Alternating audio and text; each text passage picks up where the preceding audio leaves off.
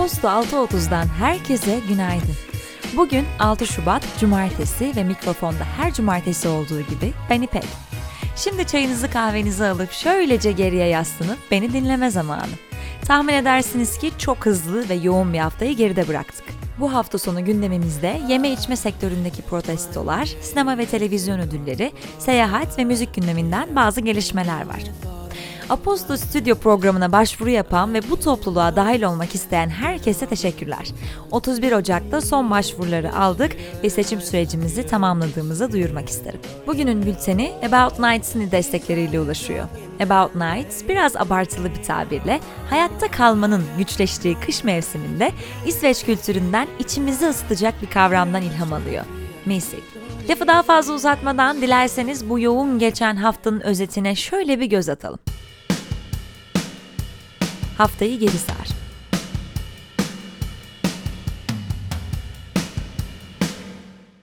Boğaziçi Üniversitesi'ne rektör atamasına ilişkin pazartesi gününden itibaren başta Boğaziçi Üniversitesi kampüsü ve çevresi ve Kadıköy olmak üzere Ankara, Bursa, İzmir ve Eskişehir'de protestolar düzenlendi. Protestolara polis müdahalesi oldu, çok sayıda kişi gözaltına alındı.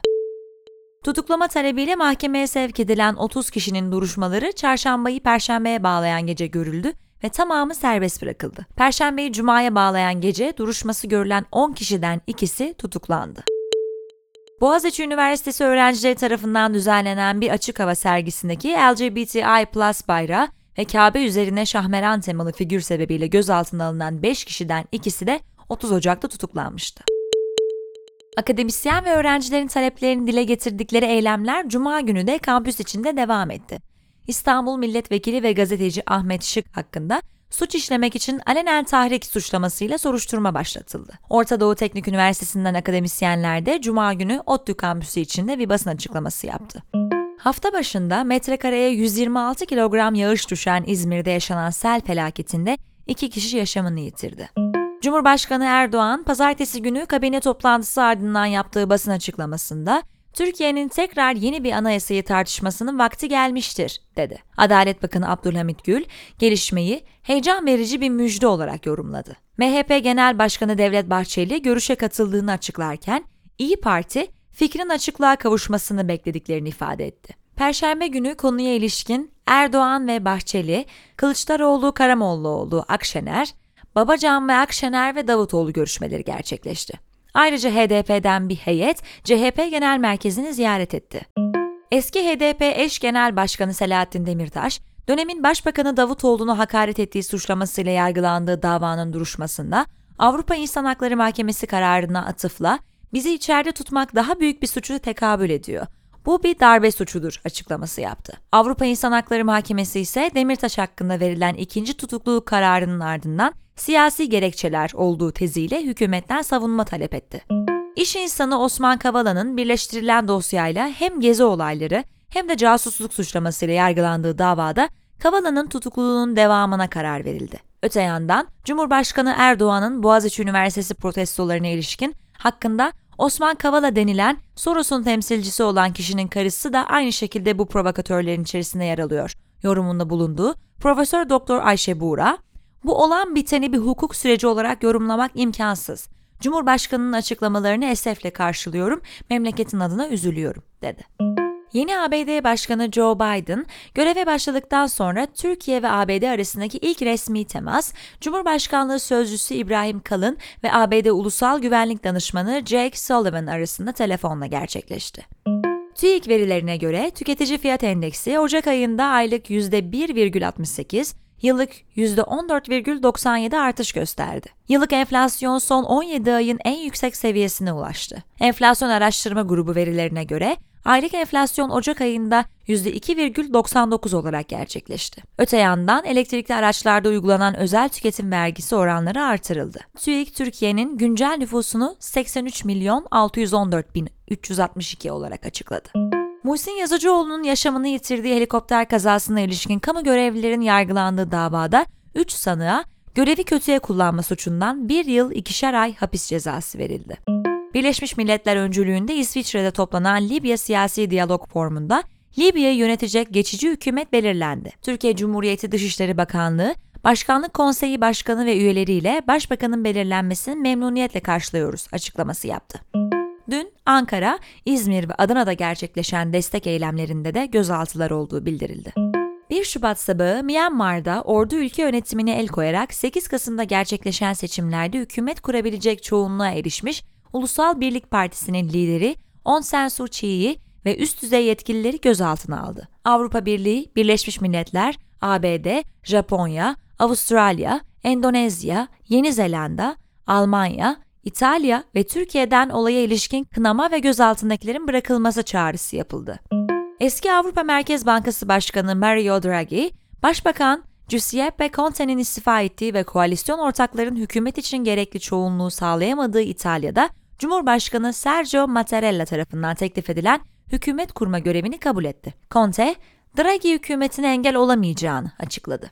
Rusya'da adli kontrol şartlarını ihlal suçlamasıyla tutuklu yargılanan muhalif lider Alexei Navalny'nin geçmişte yolsuzluk davası sonucunda aldığı 3,5 yıllık ertelenmiş hapis cezası normal hapis cezasına çevrildi. Ayrıca Navalny destekçilerinin yaptığı gösterilerde 4000'den fazla kişi gözaltına alındı. ABD gösterilere müdahaleleri kınarken Rusya iç işlerine karışılmamasını istedi.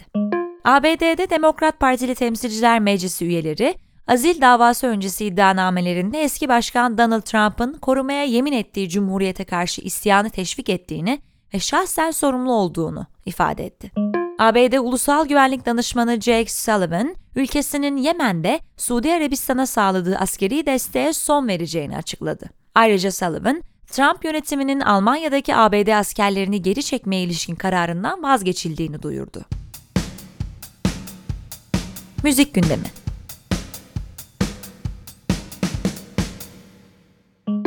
Taner Turna sizler için kaleme aldı. Geçtiğimiz yıl ses sistemi markası Sonos'un başlattığı Digital Radio Service özelliği kapsamında In the Absence Thereof isimli bir özel radyo seçkisi hazırlamaya başlayan Tom York, radarında olan şarkıları listelemeye devam ediyor. Tom York, dönem dönem güncellediği 24 saat yayın yapan radyo seçkisinden kendi tabiriyle kafasına esen 26 şarkılı kısa bir versiyonu Spotify üzerinden paylaştı. 5 yıllık müzik kariyerine şimdiden 5 Grammy ödülü sığdırmayı başaran Billie Eilish'in plak şirketi Interscope Records ve Apple TV Plus ortaklığında hazırlanan Billie Eilish The World's a Little Blurry isimli belgeselden yeni bir fragman yayımlandı. R.J. Cutler'ın yönetmen koltuğunda yer aldığı ve Billie Eilish'in ilk albümü When We All Fall Asleep, Where Do We Go'nun yapım sürecine odaklanan belgesel 26 Şubat'ta yayımlanacak. İstanbul merkezli bağımsız radyolar No Radio, Radyo Modyan, Root Radio ve Year Zero Radio, kolektif bir ruhla bir araya gelerek Ortak Kanal isimli bir projede buluştu. Dört radyonun birlikte oluşturdukları 28 saatlik yayın akışındaki tüm içerikleri Ortak Kanal'ın YouTube hesabından izleyebilir ve dinleyebilirsiniz. 2020'ye yayımladığı 3 şarkılık Feeling Lucky isimli bir kısa çalarla kapatan Nilüfer Yanya, geçtiğimiz günlerde The Tonight Show starring Jimmy Fallon'ın müzikal konuğu olarak Crush adını verdiği parçasıyla performans sergiledi. Sinema ve televizyon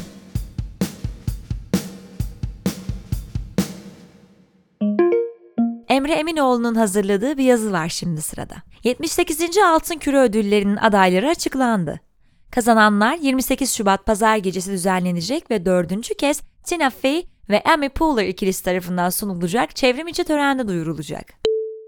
Hollywood Yabancı Basın Birliği tarafından 1944 yılından beri sinema ve televizyon alanında yılın en iyilerini ödüllendirmek için verilen Altın Küre Ödülleri, uzun yıllar Oscar'ın habercisi olarak anılsa da son yıllarda akademiden tamamen farklı sonuçlar ortaya çıkarıyor. 14 sinema, 11 televizyon kategorisine sahip Altın Küre Ödülleri, aynı zamanda Cecil B. DeMille ödülü ile sinema, Carol Burnett ödülü ile de televizyon alanına yıllarca emek vermiş birer ismi onurlandırıyor. Bu ödüllerin bu yıl sırasıyla Jane Fonda ve Norman Lear'a takdim edileceği daha önce açıklanmıştı. Sinema adayları ve televizyon adaylarını merak edenleri bültenimize yönlendiriyorum. ABD'nin bölgesel eleştirmen birlikleri yılın en iyilerini seçmeye devam ediyor. Kuzey Teksas ve Atlanta eleştirmenleri Nomadland, New Mexico eleştirmenleri Mang, New York Online eleştirmenleri Minari, köklü kurum Ulusal Eleştirmenler Kurulu ise The Five Bloods'ı listelerinin zirvesine taşıdı. Amerikan Film Enstitüsü yılın en iyi 10 filmini ve en iyi 10 dizisini listeledi. Hamilton'a ise özel bir ödül sunuldu. ABD bağımsız sinemasının en önemli ödüllerinden biri olan ve Film Independent tarafından takdim edilen Independent Spirit yani Bağımsız Ruh ödüllerinin adayları açıklandı. Eliza Hittman'ın Never Rarely Sometimes Always filmi 7 adaylıkla öne çıkarken her yıl bir filmin yönetmeni, casting yönetmeni ve oyuncularına takdim edilen Robert Altman ödülü bu yıl One Night in Miami'ye sunulacak. Akademi, 93. Akademi Ödülleri oylamasında değerlendirmeye alınacak 27 animasyon, 238 belgesel ve ülkelerin resmi seçimi olan 93 uluslararası filmi duyurdu. Akademi, belgesel ve uluslararası film kategorilerinin de aralarında bulunduğu 9 kategorideki kısa listelerini 9 Şubat'ta duyuracak. 93. Akademi Ödülleri için adaylarsa 15 Mart'ta açıklanacak. Ayrıca bu yıl Akademi Ödülleri'nde Türkiye'yi Mehmet Ada Öztekin'in 7. Koğuş'taki Mucize filmini temsil edeceği duyurulmuş. Ayrıca Lesotho, Sudan ve Surinam tarihte ilk kez akademiye başvuruda bulunmuştu. Festivallerden haberdar olmak için yazının devamına bültenimizden erişebilirsiniz. Sırada Elif Bayram'ın hazırladığı isim, şehir, seyahat köşemiz var.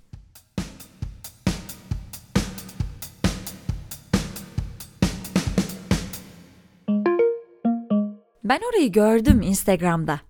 Sosyal medyanın seyahat tercihlerimiz üzerinde de etkisi olabileceğini düşünmüş müydünüz? Rooted'ın kurucusu Joanna Haugen'ın bu soruya cevabı, sosyal medya seyahatle ilgili kararlar alınırken güçlü bir motive edici ve etki yaratabilir. Sadece FOMO'nun gücünü düşünün. İstatistikler Joanna'nın görüşünü destekliyor. 2019'da yapılan araştırmaya göre araştırmaya katılanların %86'sı ve Z kuşağı mensuplarının %92'si diğer sosyal medya kullanıcılarının paylaşımlarından ilham aldıktan sonra bir destinasyonu araştırmaya başlıyor. Statista'daki bir başka pandemi öncesi araştırma, insanların üçte birinden fazlasının seyahat ilhamı ve fikirleri için sosyal medyayı kullandığını ve %60'ın tatil veya seyahat içeriklerini paylaştığını ortaya koyuyor. Aynı raporda her hafta seyahatle ilgili 1 milyon etiketin arandığı ve sektörün hashtag Fitspo, hashtag Lifestyle ve hashtag Foodporn ile birlikte çevrim içi dünyada kilit bir oyuncu olduğunun açık bir göstergesi olduğu kaydedildi.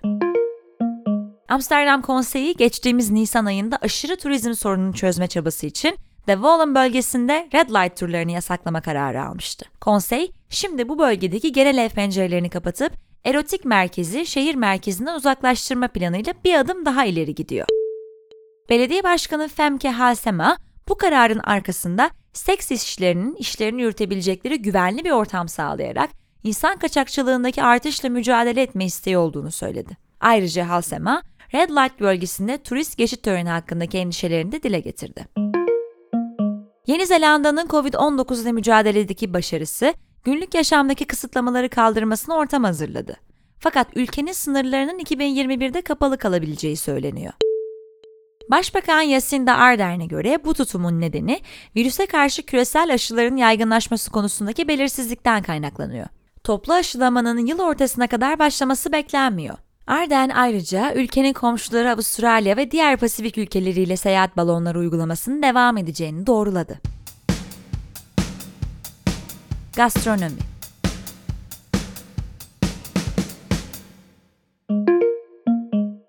Ada Sumbereli'nin kaleme aldığı yazıya göz atıyoruz şimdi. Avrupa'daki ülkelerin çoğunluğunda kafe ve restoranlar yaklaşık 3 aydır kapalı ve sadece paket serviste belirli saat aralığında hizmet verebiliyor. Artık dayanacak finansal güçlerinin kalmadığını defalarca belirten yeme içme sektörü çalışanları Avrupa genelinde protestolar düzenlemeye başladı. Protestoların ortak noktasını sektörün hükümetlerden beklentileri ve alışveriş merkezleri açık kalmaya devam ederken restoranların önlemler dahilinde bile açılmasının gündeme gelmemesine çekilen dikkat oluşturuluyor. 27 Ocak'ta Bulgaristan'ın başkenti Sofya'da meydana gelen protestolarda hizmet sektörü çalışanları Sağlık Bakanı Kostadin Angelov'u istifa etmeye davet etti. Covid-19'a bağlı vaka sayılarının ve ölüm oranlarının düşük olduğunu, bu yüzden alınan önlemlerin artık anlamsız olduğunu belirten protestocular, restoranların tekrar açılmasını talep ediyor. Kasım 2020'de kapatılan restoranlar, o tarihten itibaren sadece gel al sistemi ve paket serviste çalışabiliyor. Restoran ve kafelerin şimdilik 1 Mart'a kadar kapalı kalacağını belirten hükümet, 1 Şubat itibariyle ülkedeki alışveriş merkezlerinin spor salonlarının ve sinemaların tekrar açılmasına izin vermişti. Geçtiğimiz hafta Macaristan'daki restoran, bar ve kafe çalışanları yürürlükte olan kısıtlamaları protesto etmek için Budapeşte'de toplandı. Başkentte başlayan protesto gösterisi ülkenin diğer şehirlerine de yayılmaya başladı. Yeme içme sektörü temsilcileri restoran, bar ve kafelerin kademeli bir biçimde belirli önlemler kapsamında açılmasını talep ediyor. Diğer ülkelerdeki toplu protestolar gibi Covid-19 kısıtlamalarının hafifletilmesi ve Ekim'den beri kapalı olan restoranların açılması gerektiğini savunan Şeterez adlı restoran, bireysel ve yaratıcı bir protestoya imza attı. Belçika'da Brüksel yakınlarında bulunan restoran, balonlardan yapılmış cansız mankenleri müşteri gibi ağırlayıp yiyecek ve içecek servis ederek bir nevi tekrardan hizmet vermiş oldu.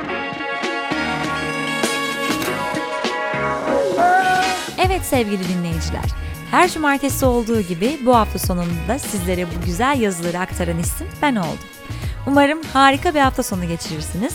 Aposto 630 hakkındaki görüşlerinizi sosyal medya hesaplarımızı etiketleyerek bildirirseniz çok seviniriz. Mikrofonda ben İpek, pazartesi günü tekrar görüşünceye dek hoşçakalın.